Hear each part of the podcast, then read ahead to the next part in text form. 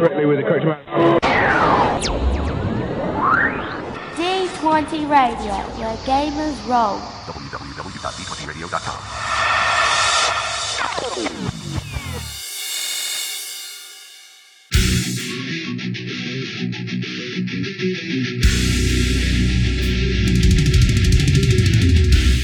Welcome to Me and Steve Talk RPGs, a podcast where me and my friend Steve try and help you get the most out of your role playing game experience.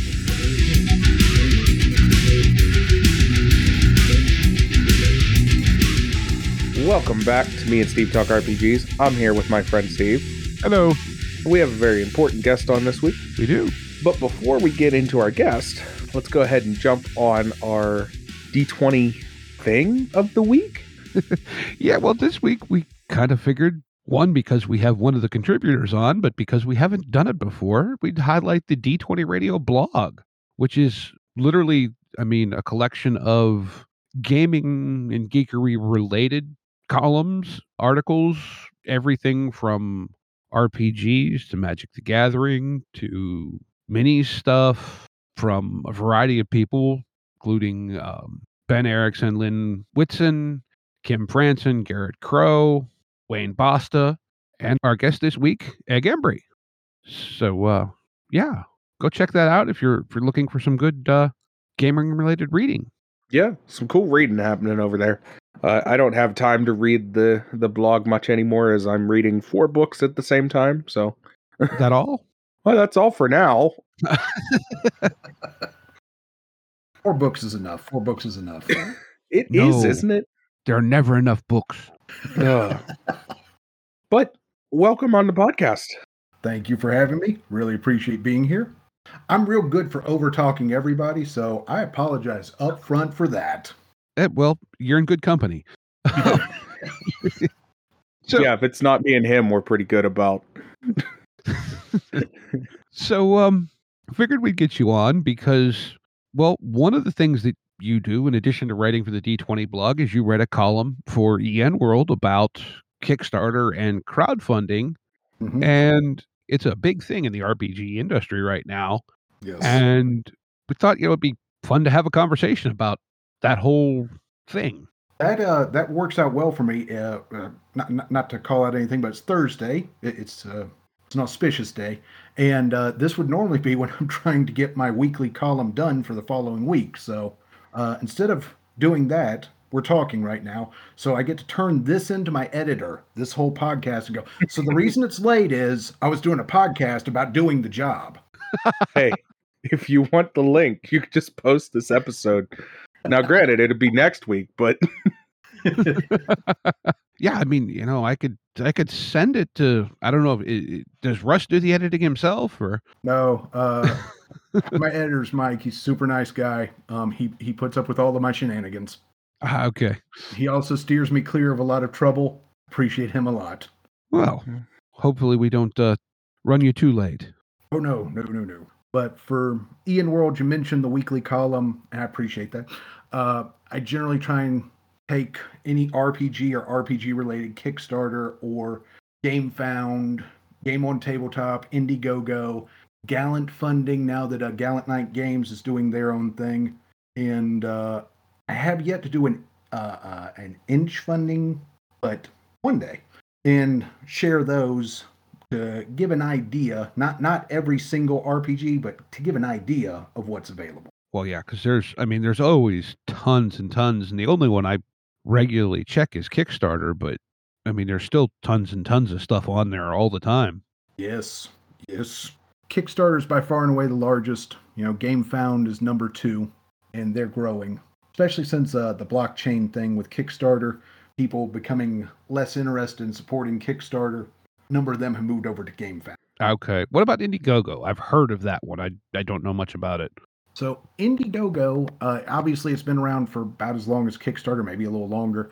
Uh, it just never, it never caught fire, right? Like hmm right now, I'm going to mess up the name. Drowning Moon Games, I think, is running uh, an Indiegogo for theirs, and I cannot remember the name of it.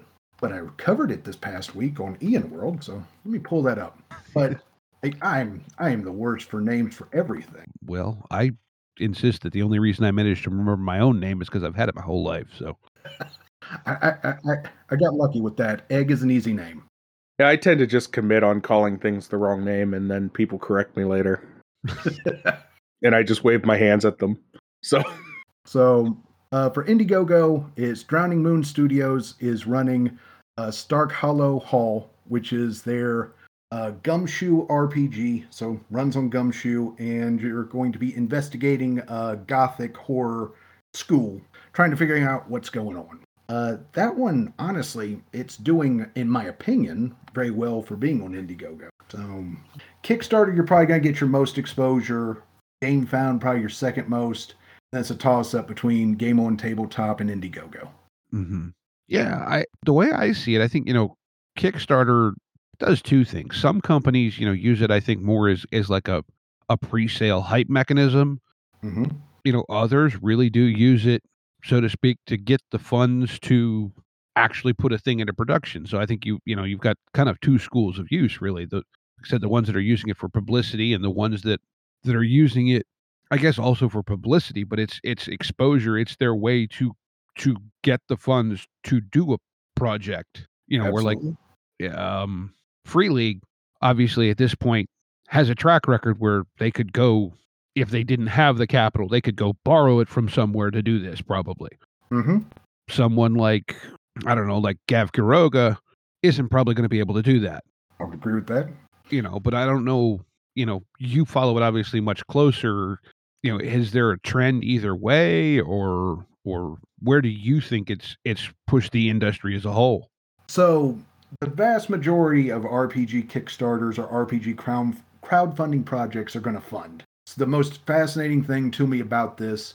Basically, if you build it, they will come.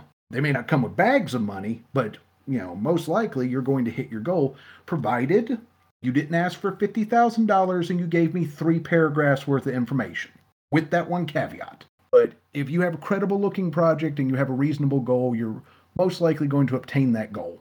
That has changed uh, for a lot of people, just whether they're actually going to complete a project or not. If you put out a project through not not picking on DriveThruRPG at all, they're a very good group. But if you put out a project through DriveThru, uh, it may do well or it may not. That doesn't have uh, quite the same built-in hype that putting something out on Kickstarter does. When someone puts something out on Kickstarter, they can expect people actively looking at it, people such as myself writing up articles about it, and additional promotion in the generally tight window of, you know, roughly a week to four weeks, roughly, that most campaigns run. I think it creates uh, a lot of interest in different projects. Right now, Green Ronin is doing their call of, or not call of, they're doing their Cthulhu using their age system. Right, Cthulhu Awakens or something like that. I think. You got it. You got it. And they could do that traditionally. They've done a lot of things traditionally, but they're doing it through Kickstarter, and I think it's getting a lot more exposure than it probably would otherwise. I know I'm very interested in it. I got to do an interview about it, and I'm curious about it because I just want to know how they're going to adapt their system, right? Mm-hmm. But I don't know that. I'd hate to say that it would fly under the radar for me. I don't know if I'd be as interested in it if it wasn't coming through Kickstarter, just because it would sort of show up and I- it might get lost in the mix of emails that I get. hmm So I think that helps to drive interest in a lot of games, just the fact that people actively go, actively talk about it while it's on Kickstarter. hmm Yeah. Well, I mean, like to point it, it, you know, a recent, well, not recent, recent, but fairly recent, you know, Free League kickstarted the new edition of the One Ring. hmm Well, we all know that that was going to sell great because gamers love Tolkien. Amen. Amen. you know, it, it that was a for they, but you know that went what that went over a million. I don't remember by how much, but by some.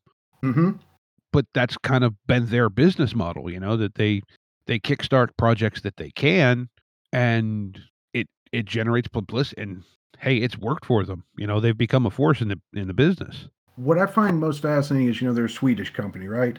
right a lot of their games are they, they produce them in Sweden, and a fair number of them are translations, and a lot of the kickstarters are to translate them effectively. And yeah, the the One Ring obviously I think is uh, not that same scenario.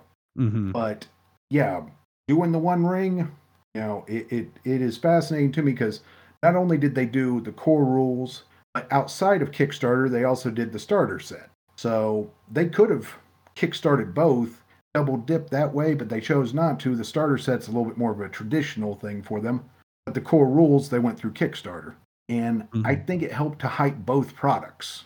Yeah, I, yeah, like I said, I don't know it, but I think on the other side, you know, like you said that, you know, obviously the the elephant in the room is you know the Avatar Kickstarter that just blew everybody's mind. Yes, yes, just shy of ten million. Yeah. Yeah, which for those that, and I don't know if you follow it as intensely as I hear uh, Russ Morrissey do it on his podcast, but that was roughly what eight and a half to nine times the previous record. Yeah. yes. Uh, there's you know there's under twenty million dollar RPG crowdfunding projects. Period. Mm-hmm. And the very first one is Seventh Sea Second Edition, and you know the biggest one is Avatar. They it, and it's not a huge gap of time, but a big gap in terms of the amount of dollars. Yeah, but I mean, like from Avatar to second place is like what's second place? Like 1.4 million or something, roughly like that. I think it's two point one. I'd have to double. Okay. But still, that's a significant gap. And the other thing that, again, I've noticed through you know podcast listening, whatever, is that you know there was uh, what four or five of them that happened last year. Let's see. I pulled up since uh, since we mentioned Morrus earlier. Uh, last year we had four that were just straight. No, five that were straight, nothing but an RPG, and then another five that included miniatures. Okay. And I mean that's up a considerable amount. Is you Oh, know does it have to do with the pandemic or I mean seems kind of odd in a way, but Let's see. In 2020 we had z- zero. 2020 was zero. 2021 was ten. Um, in 2019 was two, and the very first one's 2016.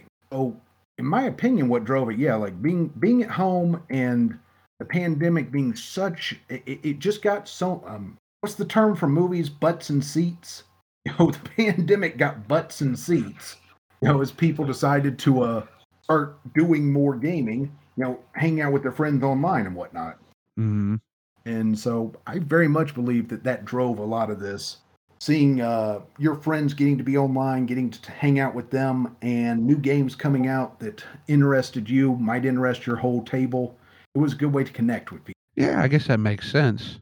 Yeah, and I would tend to think maybe a little bit that as well as like a lot of people leave, go to work, uh, are at work, not sitting staring at a computer screen all day long or staring at their phone. And so it's sort of a, you know, you might miss a Kickstarter because you're not sitting just scrolling through tick Kickstarter looking for things to play. You know what I mean? Mm-hmm. and i wonder if some of that is like because people are have the free time to sit and look they're finding the games that like you said about the majority of games get funded on kickstarter well sitting there and having the time to look up and see what rpgs are coming out and the ability to go ooh i want to back that or ooh i want to back that you know versus where you'd be at work most of the day and Mm-hmm. you know you're not staring at that when you come home you just want to play the games you have Indeed. I know for me, uh, during the pandemic, my spending on RPGs it went up tremendously, and there's a lot of fun games out there. And I just see something, you know, I'm like, oh, that would be that would be a ton of fun to play. Or I could see, you know, where uh, the different people I play with, where that's going to be a good game for them. Uh, we also are living in this wonderful time where we're seeing a lot of licensed things coming along. You know, the Witcher RPG, the One Ring, Alien from Free League. We got Blade Runner coming up, of course, Avatar. You know, these are properties that I'm already emotionally invested in because they're fun. I'm into them in other media, and getting the opportunity to play them on tabletop is awesome, right? Mm-hmm. I Had that before, but it really feels like we're hitting a lot of that as you're seeing more and more companies committing to that. Uh, the Terminator RPG that uh, is Mhm. coming soon. Now, I don't know that we had had a real attempt to bring just that specific property so much to tabletop. Alien RPG had existed before, but it hadn't really worked out too well. And now we have this new one, and it's one of the best games I've ever played. So Yeah. those kinds of things where we're getting all these really great elements of gaming coming together. The ability to get it to you through crowdfunding, combined with the fact that a lot of the properties that you have some emotional connection with are coming to tabletop. You know, when they announced uh, He Man coming to tabletop, I'm still waiting, still waiting, patiently waiting. But when they announced it, I was like, oh, this is going to be great. Right, right. And I'm still waiting for that one. Like, that's that's going to be a winner. I was at Gen Con and someone was doing a, a hack of He Man. And we were sitting at the next table because I hadn't known about it, hadn't been able to sign up. And he had the Castle Grayskull that I had as a kid. That was his GM screen. He had it decked out. And I was like, oh man, I wish I were playing that game. And it wasn't the one that's coming, but as soon as that one drops, I want to play that game. That's was that fandom doing that one? I, uh, yes. I think Yes. Cortex, right? Yes, you are correct. You are correct. Yeah. I yeah, the you're right, you know, and that isn't I hadn't thought of it, but there have been just a lot of a lot of licensed games come out, you know, in the past year or so. I mean, you've got what GI Joe, My Little Pony, Power Rangers and Transformers that are all either recently out or impendingly out from Renegade, I believe. Mhm. Let, let me let me jump in on that. We live in an age where there are two different My Little Pony games in the past five or ten years for you to choose from. And while I would choose neither of them, I did read the original one, and I'm like, this is a really clever system. And the fact that like there's just like, okay, so you could do the D20ish version, you can do an original version. Who knew that we were going to live in this age? Oh my. Yeah, I'm sorry to interrupt, but what you were saying about licensing, you're absolutely right. There's so many. No, no, I, just playing off what you were saying. But then I think you know you've got the other side of of that where you get creators that because they have they can use Kickstarter, they get things out that probably would have never made it to market otherwise. Absolutely. I can testify to that. I don't know. What's your opinion on like Coyote and Crow? Oh, so Did very well, but mhm, I don't know if that would have flown without crowdfunding. 100%. So Connor Alexander, super nice dude. Talked with him a lot for Coyote and Crow. He sent me um, an advanced PDF of the book so I could do a review of it that's coming out very soon in Knights of the Dinner Table. We've talked about his next project. Uh, just, he's an incredibly nice guy, in my opinion. But yeah, 100%. I do not think that in a traditional market, he would have hit a million dollars in terms of what he would have raised to put that game out in a traditional sense. It was crowdfunding, it was the ability for people outside of what I really feel is normal gaming space to find that game. You know, he's I'm not going to say he's an unknown quantity. His day job before Coyote and Crow, he worked in the gaming industry with one of the distributors, I think. Okay. Yeah, so he was not unfamiliar with the industry in any way, shape, or form. He totally was a, a, person that knew it from uh, the angle of the business model, right? But I don't know how much success without that Kickstarter that game would have had getting into game stores.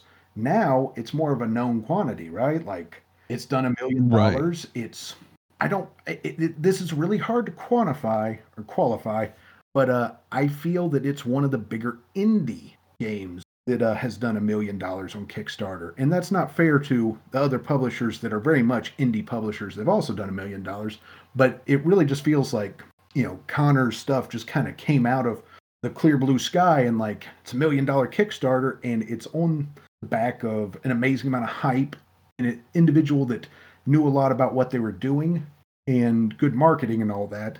But uh, it feels like it's one of the bigger, truly indie games that isn't Dungeons and Dragons or using a major license or something else to kind of make it clear that hey, when you purchase this, this is what you're getting. Well, yeah, I think, I think that brings up a, a another point with that is that yeah, he's not because I backed it for the PDF. I haven't actually read it yet, but hmm but yeah, he doesn't have the you know he didn't use an established game engine, Yes. and it's obviously a completely whole cloth new setting. Hmm So, like you know, you said there's no IP to go. Oh, you love Avatar, so you'll buy this game because you're collecting Avatar stuff, not because Mm-hmm. you know, you want an RPG. He doesn't have that. He doesn't have the, oh, what's this new 5e thing? Or, you know, Amen. whatever. I'm 100% with you. What he brings to the table is a new vision, right? Mm-hmm. You know, um, I I read the book and I really deeply appreciate it. Right. Uh, full disclosure, not Native American, not Aboriginal American. Uh, don't know enough about the culture that I should. You know, Mm-hmm. the book I love it because it has guidance to keep me from doing things that would not be things I'd want to do. Right. Like I, I- I'm Joe Blow, white dude, and I don't know enough about Native American culture to feel comfortable in doing things to where I don't want to be a jerk at the gaming table. I don't want to be a racist individual at the gaming table. And I love the game because it gives me guidance on that. I was like, these Mhm. things are going to make sense to Native Americans. These things, if you're not Native American, because there's specific elements of the game that they're really for natives.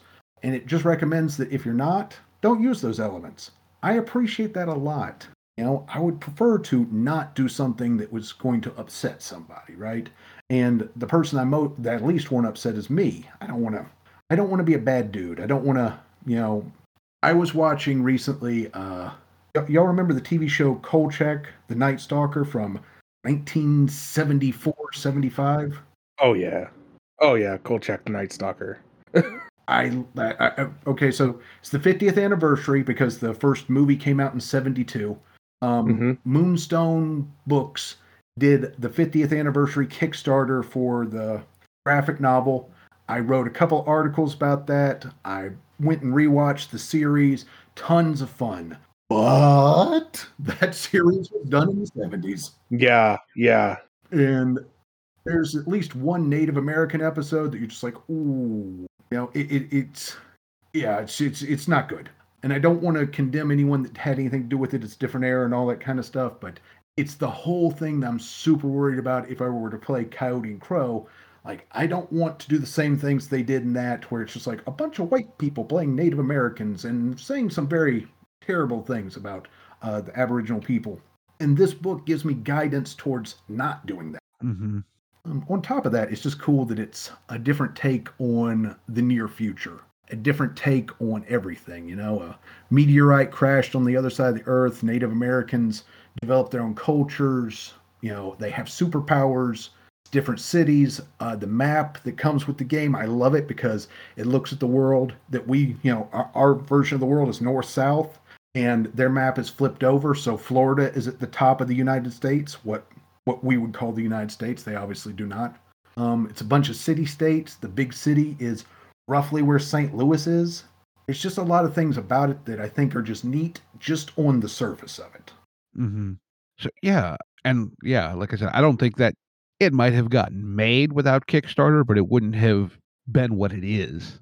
Yes, 100%. 100%.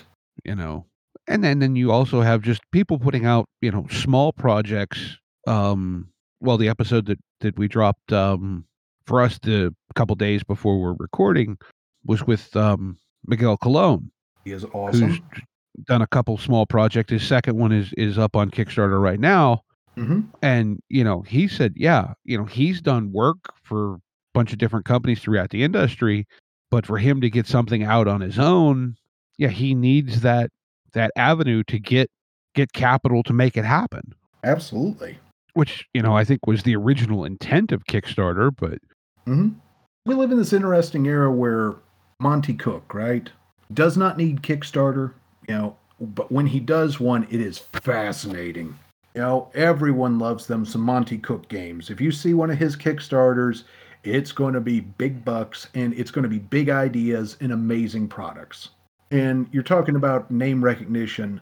You know, he's got that name recognition. He put his name into the company, and I totally get why. And then I've seen other people that, like, when I read their resume, I'm like, you've got a great resume. And the Kickstarter numbers are not bad. Don't want to say that. But, you know, people that I'm like, oh, you've got a $100,000 resume. And the Kickstarter does 10,000 bucks, which is totally respectable. Not trying to condemn that.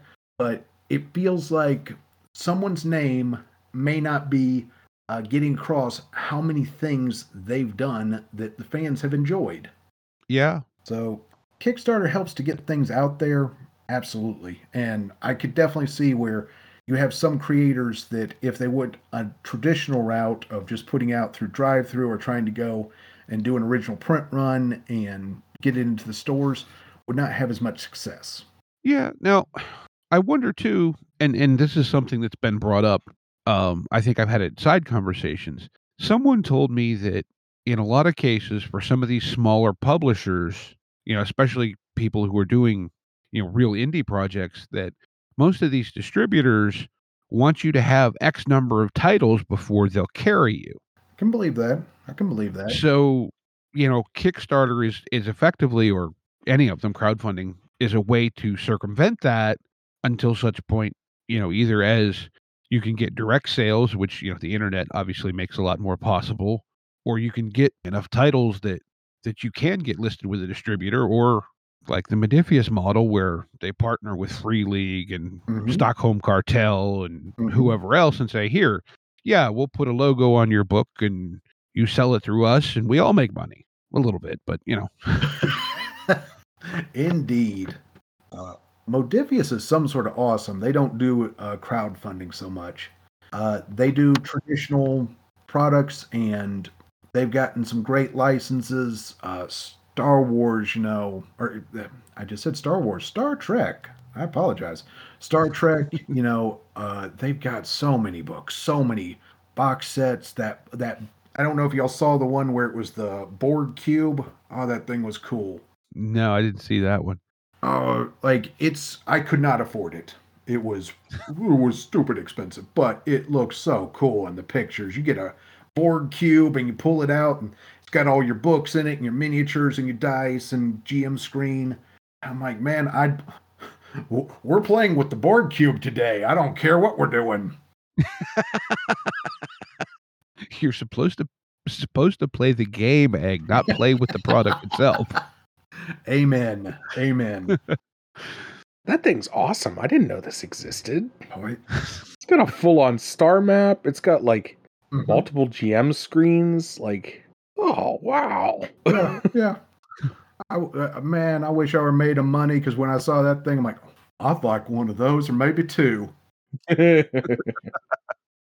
Just running around your house with it. Well, I I'm just throwing this out there as as a maybe with Modiphius, but with the the amount of licensed products they do, I do know I heard an interview somewhere that the reason that Free League didn't kickstart Alien because they kickstart basically everything is Mhm. that they were not allowed to as part of the license. Yes. I've heard that from multiple different licenses as well. Obviously, you know, it, with Free League, you got a good example with Alien where they couldn't, and then the One Ring where they could. Mm-hmm. And I think, and don't hold me to this, but I think Blade Runner is going to be kickstarted and all through Free League. So it's kind of all over the map as to what it's going to be. Who who what was the film house on that? Uh, that is. Is it Warner Brothers? I think. I could not say. Because I, I, think I think that's Warner Brothers because it's the same. It's either Warner Brothers or it's Fox, but I don't think it's Fox. Um, let me double check that. Real quick. Aliens was Fox, wasn't it? Yeah, Aliens is the mouse. Um, If the alien shows up wearing the mouse ears in the next movie, I'm there. Like if it's Alien and Magic Kingdom, yeah, yeah, it's HBO Max. So I'm saying it's Warner Brothers. Okay. Well, regardless. So I guess a couple of things to, to go back into. We had some listener questions around this, and we touched on a little bit. One with with um, Kickstarter going to this announcing they're doing this blockchain thing mm-hmm. And and whatever. And and to be completely honest, I have very very minimal understanding of that. But the the question was surrounding kind of that, and then there's been a few, like you said, most of these Kickstarters have funded properly and and filled and whatever. There's been a few that happened that happened where they didn't fulfill, Mm-hmm. and you know, our listener was asking, you know, do you see Kickstarter is is what's their future like regarding all of that? Because like with the blockchain and NFT stuff, you know, there were very recently, I don't know if everyone saw it, but there was a big flap when Chaosium announced something with NFTs. They got a big backlash and then they decided not to do so. Yes. So do you see that kind of having any effect on Kickstarter going forward? So Kickstarter being the the the big boy on the block, obviously th- there's going to be backlash against that, right? Because for the longest time they weren't a monopoly, but they were very close to it, and they've used that to make some interesting decisions. Like at the root, changing your technology over to the blockchain is not a free move, right? It's going to cost you money to do it. Why you would want to spend that money when you have a successful product is very beyond me. At the same time, it did not endear them to anybody. So I think it was a poor business decision.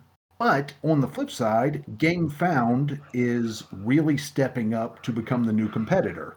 By Mhm. doing that, by a misstep on the part of Kickstarter opens up the field for the other players, and Gamefound looks like they're going to be the ones that are going to benefit from it the most. So I can see an upside to this for the industry as a whole, you know, because Kickstarter, if everything goes through them and goes through nothing else, should they ever go sideways, that's a problem for everybody, right? Mm-hmm. but by having more than one and the other one starting to become really healthy, I think that uh I think on EN World Morrus shared that in 2021, I think for RPG or for tabletop gaming in general, I think Kickstarter was 272 million dollars raised. Don't quote me on that, but I think that was the number. And I think that uh Gamefound was 22 million dollars raised for tabletop gaming as a whole which obviously it's a much smaller number, but it's growing, Mm-hmm. and no one's coming close to that in terms of a second place number. And most of the people that are doing Gamefound are having a fair amount of success. Mm-hmm. So, Now, Gamefound though is exclusive to games, right? Be it tabletop, video, whatever. Kickstarter is not. that's correct. So, So, we're, you know, I guess oh, go ahead, go ahead. I would say we're looking at one. I I think a lot of the RPG community looks at Kickstarter as like this playground of new stuff, Mm-hmm. and that's I don't know, you know, their overall numbers, but I don't, you know, games I'm sure do a large segment of their business, but they're not by any means their entire business. I would definitely agree with that. Like, I think games are notable percentages, but yeah, the I will say like when um when we had Avatar and to a lesser extent Critical Role, which is obviously not a straight RPG thing, but RPG adjacent. Yeah, both Mhm. of those were in the you know I'm just going to ballpark. They're both around 10 million. I can't remember exactly what Critical Role di- did, but that put them, I think, in the top 20 for the whole website across all categories. Mm-hmm. So yeah, RPG is or tabletop games is definitely not everything they do, but I feel it's uh it's notable. Mm-hmm. And I can see why other companies want to step in and do their own thing. You know, it's there's enough money on the table there to where it's worth trying to get some, I would imagine, for the different companies. Uh, but I think you originally asked about blockchain and all that. Uh, that announcement, again, like I said, it it costs Kickstarter money to develop something when they have a working platform. I don't know that blockchain is going to make, you know, and I don't know the technology well enough. I don't know that if it's going to lower their operating cost. We'll see, but it had a negative, had a lot of negative press, a lot of negative spin, and you know, again, it's going to cost them money to develop it. So I'll be curious to see what the return on their investment is. Mm-hmm. Yeah, like I, I I don't know an answer, and and you know, Steve and I have talked a little bit because actually I think our conversation started with me looking at him and going, "What the hell's blockchain?" and I went "Eh." and spit out a rough answer because I don't even really like blockchain is a mystery wrapped in an enigma and I'd Mhm. love to talk to somebody that understands it but at the same time I don't want to know. I don't want to like I believe in the curse of knowledge and I don't want to be cursed with that knowledge because then you become the person that everybody goes to and goes, "Can you explain this to me?" No. 100%, 100% with you. All right. So, because it seems like a good segue from forbidden knowledge, we had another question, and and I know you don't. Well, maybe you can surprise me and have an answer for this, but they want to know, especially when you get to like and traditionally this would be Zine Quest month, so Kickstarter would be flooded with Oh yes. tons and tons of RPG projects. Now that's going to happen later in the year. Mm-hmm. But when you have all this stuff on crowdfunding, is there any consistent way to filter it, you know, the the wheat from the chaff, so to speak? So, what I end up doing is just every time something's an RPG, I save it to my list, right? Mm-hmm. And then for me, since I go through them once a week, there's generally there's generally X number of them that are available that week, and I go through and pick out say eight, and that's about the best I can do in terms of trying to figure it out. You know, like it's taking all of them and not I don't I save them all and don't necessarily look at them all until I get to it's time to do the new article. And then I look at them all and go, oh, wow, this is great. This is brilliant. I really want to cover this. And then I hit the ones, course, that I'm just like, well, I like it, but I can't cover it. Mm-hmm. But in terms of finding a good list, uh, there's a number of people that they, they generate a list. But yeah, I have not found one that's just, hey, so this is the good and this is the bad. And, you know, there you go.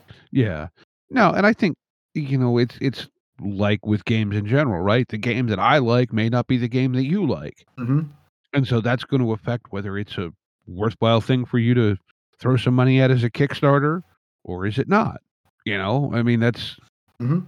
I, I think, like you said, sometimes you can tell from the production levels that are put into the campaign they put up, Mm-hmm. but not always because sometimes you have someone who, what do you want to say? Like, I don't want to say it. Like, like, okay, we've talked about Russ Morrissey a little bit in this episode. Mm-hmm. His approach to Kickstarter is very different from a lot of other publishers. Yes. Russ is fairly minimal with his rewards. Mhm. His campaigns are, I don't want to say understated, but very factual. Yes. You get what it says on the box. He Mhm. doesn't add a lot of extra stuff. Mm-hmm. You're going to get it, and it's going to happen relatively quickly. Where a lot of other people, there's a lot of flash, there's a lot of whatever. I'm not saying you don't end up getting it, but they're building publicity where Russ is giving you a table of contents to kind of oversimplify things. Mm-hmm. So let me talk about my experience. Uh, I did two Kickstarters during Zine Quest 2019. Feels right. Yeah, so 2019, I did two zines. Uh, I delivered them both a year after I was supposed to because I am that guy. I'm a jerk. Uh, I was very unhappy with myself for not having those products ready and delivered on time. However, it was one of those lessons learned. Everything got delivered. And for the next project, I looked at what Morrus did. And I thought, man, like having that stuff in the can ready to go, that's what I'm going to do. And I definitely took that lesson to heart from him. You know, picking up exactly what you have, having it 100% ready, delivering it. Yeah, that, that, that is a beautiful thing to have all that weight taken off your shoulders. Yeah. Morrus does not do stretch goals. He doesn't do anything, but as soon as that campaign ends, everybody gets their PDFs. He hits send on that. He makes a game out of it to where he tries to get done in under a minute. Everybody gets all their Hmm. products done. hmm And it's amazing. He does, uh, he makes Kickstarter and crowdfunding very much a business in that, you know, you know what you're going to get because he's got it done. Hmm And for everything that I have done since those first two and going forward, uh, it's 100% in the can because hmm nothing worse than sitting there having to say, like, well, I'm going to get it to you whenever I get off my lazy duff and get it finished. Well, but it's not even that. You know, I have had a conversation with someone who had a product on Kickstarter. They funded successfully, hit some stretch goals, and then had a contributor that they had paid for something that was to go in the completed Kickstarter not delivered to them. Mm-hmm. Mm-hmm. So, you know, they end up, so to speak, with egg on their face when. well, no, I'm just throwing that out there, you know, for, for people to be aware of that sometimes, yeah, sometimes it's, I don't feel like writing this today, and that's why you're not getting it. Sometimes it's the person you gave your money to is getting screwed. Yeah. 100%. Well, and I think some of that though, and and this is just me personally, if you're transparent with your Kickstarter and you put an update and you go, "Hey, look, here's what's going on. I'm working with someone, I got some issues going on. I don't think anybody who backed something like that's going to be super upset if you're transparent about it. Mm-hmm. But if you just don't post updates, that's when I start to sweat about Kickstarters. Yeah. When I back a Kickstarter and then there's no updates from the time that it ends, and I'm starting to sit there like, oh no, there goes my money. Indeed. But I, I I think, you know, in the RPG industry, it seems more so that, and I can't say this with certainty, but it seems more so that people are less likely to scam. You know what I mean? Yeah. And I, I don't mean that to be rude, but other things there, it's more likely that yeah, that's not happening. You know what I mean? uh-huh. and and it seems like in RPGs with with Kickstarter especially that people are less likely to be like, haha, see you later, suckers. and I think we see that in, in you know a lot of Kickstarters for RPGs are, and I, I'm I'm not saying this like, oh man, you're not asking for enough money, but a lot of them are sort of low funding goals. yeah. Oh yes. You know, Miguel has a game out right now. Mhm. His goal's three hundred dollars. Mhm. It's just enough that he can do what he needs to. Mm-hmm. Yeah, I think he said essentially it paid for him to buy a layout software and the cover art. Yeah, Nice. That that's for malpractice. Yeah. yeah, that's for malpractice. Awesome. That game looks so neat. I'm so excited for that. I think it's going to be a fun game. I think it is too. Uh, I read the review or read uh, the synopsis for it. And I'm like, that sounds like a winner. Like anytime you could be a doctor and you're dealing with the mob, I mean, what better for RPG is than is there than that? Yeah, Steve. Anytime you could be a doctor and dealing with the mob. We ran a Cyberpunk 2020 game. Well, Steve ran a Cyberpunk 2020 game back in the day where I was literally that. nice, nice. um but no and, and, you know not not to go off on too much of a tangent but man miguel puts out really great products Yes. Cloud seas is fantastic Mhm. um and and yeah but no I, I like i said i think the the thing is and, and i'm not saying this like you know there's always bad actors and everything but it seems like in the industry especially with industry kickstarters most people are intending to get a good product out there and not intending to rip anybody off Yeah. Well, I think that goes to though that this industry is so much populated and, and made up of people who are doing this because they love it. hmm You know, yes, they're they're making some money, but you know, I've I'm of the opinion that it's not a a industry that fits the corporate model well, just by its very nature. and I think some of that too, though, is almost everybody's a, a message away. You know what I mean? Mhm. Like, there's a few people that are out of reach, but you can get to somebody close to them pretty easily. It's a small, like, it's a small, tight knit community we have. Like, it's huge, but it's tiny. Indeed, indeed. you know, we've sort of learned that with the podcast, but yeah, it just, you know, from the outside looking in, it looks huge. And then you start realizing that, oh, well, how the creators interact with the audience and how the audience interact with creators. And, you know, everybody's sort of, it's this very symbiotic relationship that's not seen in a lot of other, uh, other hobbies, other, other, I don't know how else to put it, hobbies. Yeah. I uh before doing RPGs, I tried to get into comics and that that is uh there's a good solid wall between fans and creators. And that wall doesn't feel like it exists in tabletop RPG. You know, anytime that you want to reach out to a creator, you know, I, I've talked with basically if you don't work for uh, Wizards of the Coast, there's a decent chance that I've talked to you in some capacity. you know, Wizards of the Coast, I just don't. I, I, I just have not happened to have a opportunity to meet any of them. But you know, there there's no barrier. It feels like, and everyone they're very accommodating. People want to talk to you. People want to discuss games, and a lot of times they want to play games with you. Yeah, well, that's the thing. Like, you know, we've we've met some people that, you know, they're they're designers and and creators in their own right, but they're also just massive fans Mm-hmm. of gaming in general. Mm-hmm. Morrus. Morrus, Chris Spivey, Uh, yeah, Spivey. Um, yeah, even Ken Hite. Yeah. Mhm. That's. I was drawing a blank. I was like, oh no. Like we've talked to other big names, Ken Hite, you know, but yeah, I agree. It's it's these people, you know, the the RPG outside of and I'm sh- I'm sure and I'm not saying this to be rude. I'm sure there's people inside of of the Wizards of the Coast community that do it out of love, but hmm everybody we've talked to out outside of that world has been well, I I I do it, but I do it mostly because I love the industry or I love, you know, I made games for my friends, so now I make games for everybody Yeah. Yeah.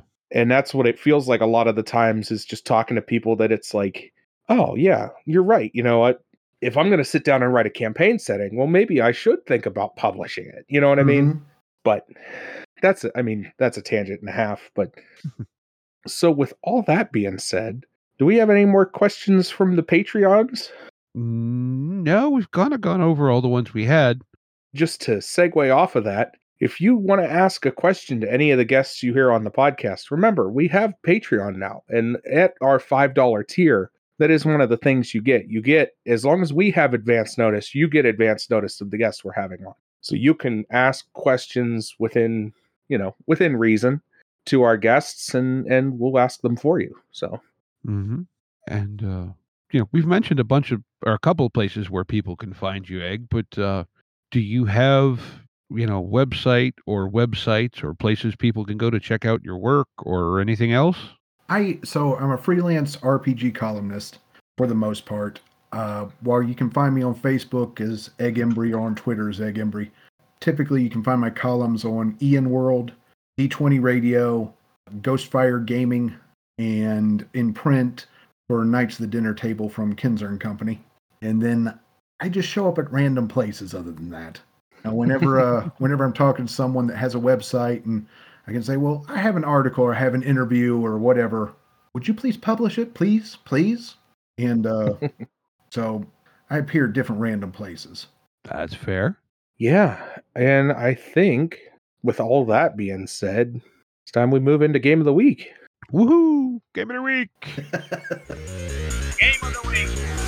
Game of the week. All right. So we briefed you on what game of the week is, Yes. and uh, Then I spoiled it by um, spoiling uh, what my game of the week was, so I had to rethink it. well, you can still use one of those if you want to. Like I said, we've somehow managed though to to only have someone steal someone else's game. I think once. Yeah. Nice. Yeah, I, I've I tried to mention a game that you'd mentioned in the past, but you stopped me. Yeah, but I edited that out. No one ever heard that. Oh well.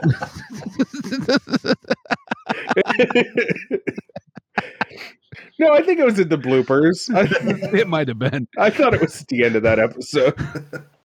but no, we did have one time we had a guest on, and I had a game picked out. I had a couple of them just because, but the guest was like, "Well, it's going to be this." I'm like, "Damn it!"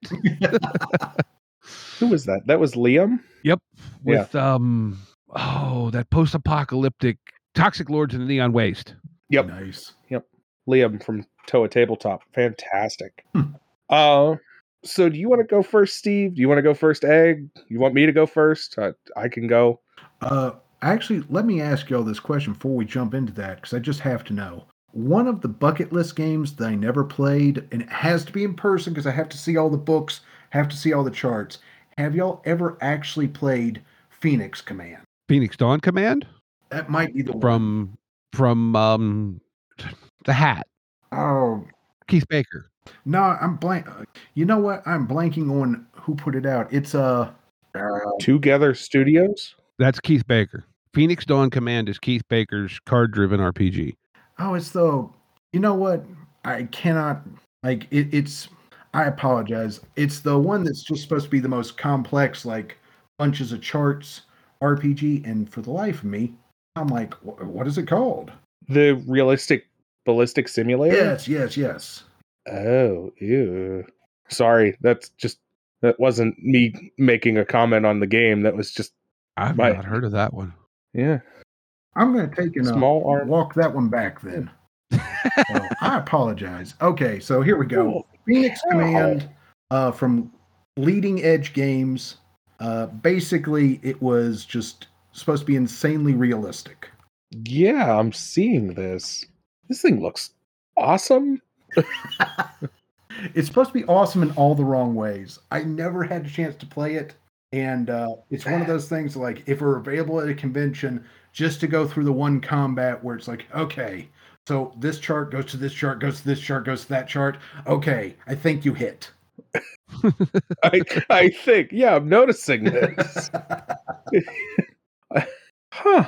Yeah, I'm the chart guy, and I didn't even know this existed. I've heard amazing things about it in terms of the level of complexity. I've always wanted to find someone that's like, oh yeah, like that game's the one, and I have yet to do that. So I thought, well, I'd ask. And then I'm like, wait, what? what what's the game? Co- whom? I don't remember anything about it. Oh wow. I'm just Uh, looking. I'm just like I've just brought up pictures, and it's like astonishing. Aim time, aim time mod shot ac- Oh my god. This is like modern day Rolemaster turned up to 14. yes. It's not even modern day. This is like the one I found is from like guessing the mid '90s. Yeah, I think it's late 80s, early 90s, mid 90s, something like that. Yeah. In the 80s, it says, yeah, I meant like modern day as far as setting, not. Oh yeah. Okay. I thought you meant like modern day as in modern day. I was like, no. I oh could my god. this is like I like that they have like a Rambo esque guy on the cover art of some of these books because mm-hmm. that's exactly the kind of game I would play with this. I would play the most realistic Rambo game ever made. Wow. and everybody's got to sound like Sylvester Stallone while playing it. yep, I agree. Okay. That's cool, man. Yeah, That's I've not cool. heard of this. This is, it's intriguing. like, I, I don't want to deal with it, but at the same point, I do. yeah, I agree with you. I, I'm 100% there with you. I would sit down at a at a con with a pre-made character, go through one combat, and that one combat would probably take two hours based on these charts, Mhm. And and then I'd be done. Then I'd be like, okay, I played Phoenix Command once, and I would tell everybody that I could get a hold of. Oh yeah, you know what I played? I played Phoenix Command, and they would be like, why? Hence my question. That's awesome. All right. Well, that's a neat little nugget that I never knew existed. Yeah. Always fun when you find those, isn't it? It is, isn't it? Yeah. Indeed. All right. So I'm sorry to der- derail us. Please carry on with Game No. of the Week. No, that's that's exactly what game of the week is for. Yeah. Because neither of us knew that existed. So All right.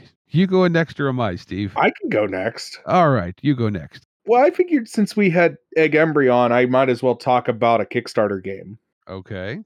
And the Kickstarter game I picked is actually the Chew RPG, Nice. Based off of the graphic novel Chew. It is a dark comedy um, being produced by Forged in the Dark Games, so the people that made Blades in the Dark. Um, and the idea is that food mutates you and gives you mutant powers. Uh, it's it's really weird. Okay, I can't say that Chew is very normal, but it's it's dark and gritty and funny and cannibalistic and yeah, Chew. And then the Chew RPG because that looks like a ton of fun. Um, and and it's currently it looks like the Kickstarter wrapped up. They're currently on uh Pre-orders. yeah pre-orders on uh what we were just talking about it Gamefound yeah Gamefound so yeah I uh, chew rpg you can check that out let me jump in on that if if you don't mind. So I got to do a playtest of that at Origins. oh okay That is a fun game, right? So like. Like you said, like everyone has a different like food related power. And so it is about going on crazy adventures and eating nasty things and seeing what happens. Yep. It was a like Yep. chew is a good call. Like I I'm gonna second that. I highly recommend it as well. i I love the the graphic novel it's just such a weird it's it's exactly that too it's like a weird fun adventure Mhm.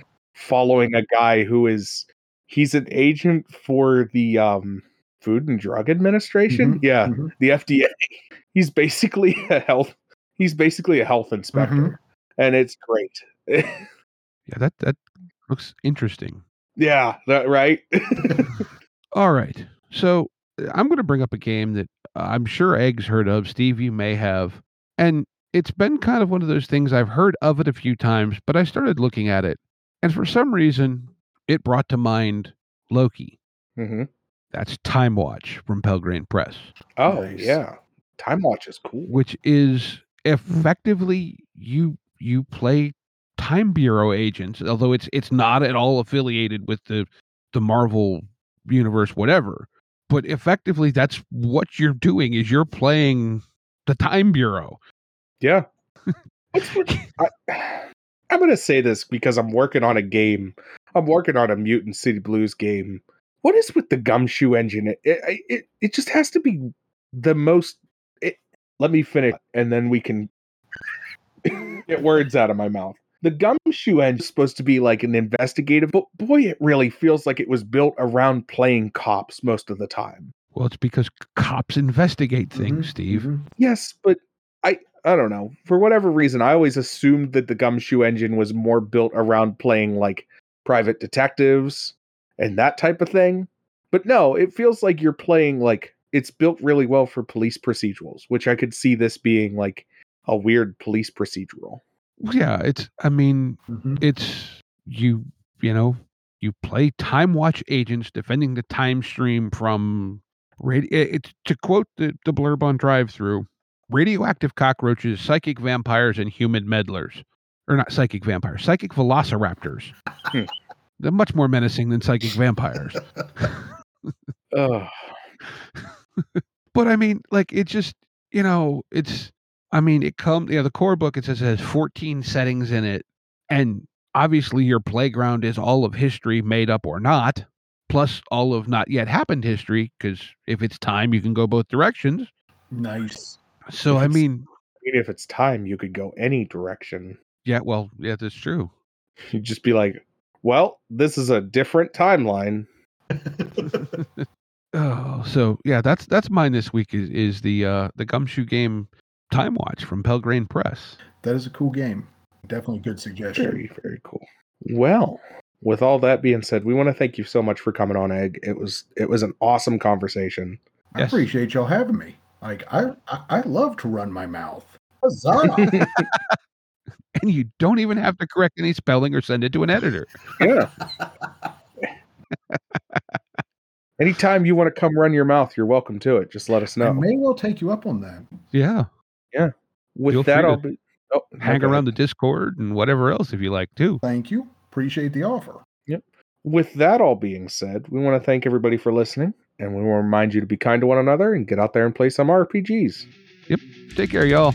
Talk to you later.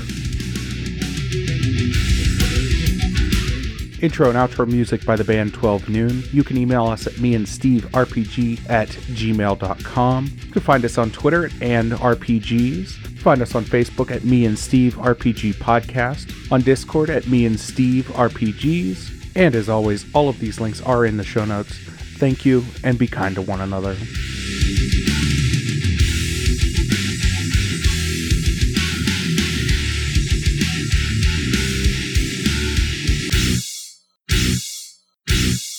Much for the cigar? Cigar, 20 bucks, dog. You gotta go down the street to the store and buy that.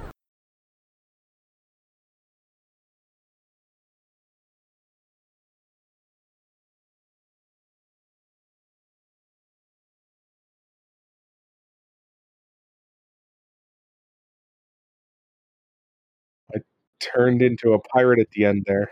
Arr. Yeah, let's go play some RPGs. Oh man. And there's the outtake. There it is.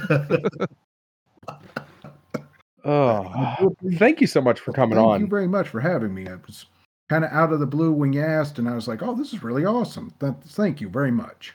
Mm-hmm. Like I said, thank you for taking the time to to do so.